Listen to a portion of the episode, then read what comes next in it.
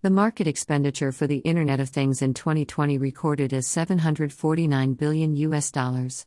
In 2022 and 2023, the value of the Internet of Things market is expected 1000 billion US dollars and 1100 billion US dollars respectively. The IDC report shows a steep rise in the expenditure for the Internet of Things market.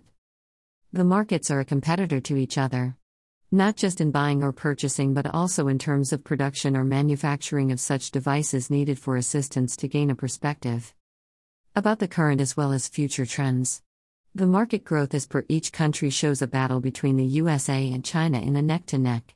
Germany is the hub of the Industry 4.0 market. It is not spending much amount being invested by the US or China.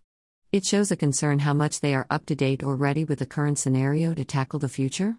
The after pandemic world.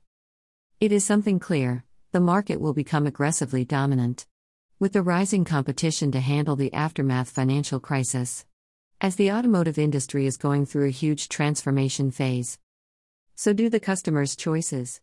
The preference to have an autonomous vehicle as soon as possible is something a major target. For the key players of the autonomous vehicle companies, the race to capture the market first is also an unavoidable question.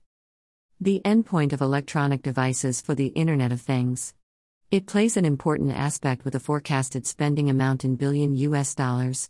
IoT is widely used in the endpoint electronic device markets. It is also opening the door for a wide variety of the market. Source IDC, Gartner.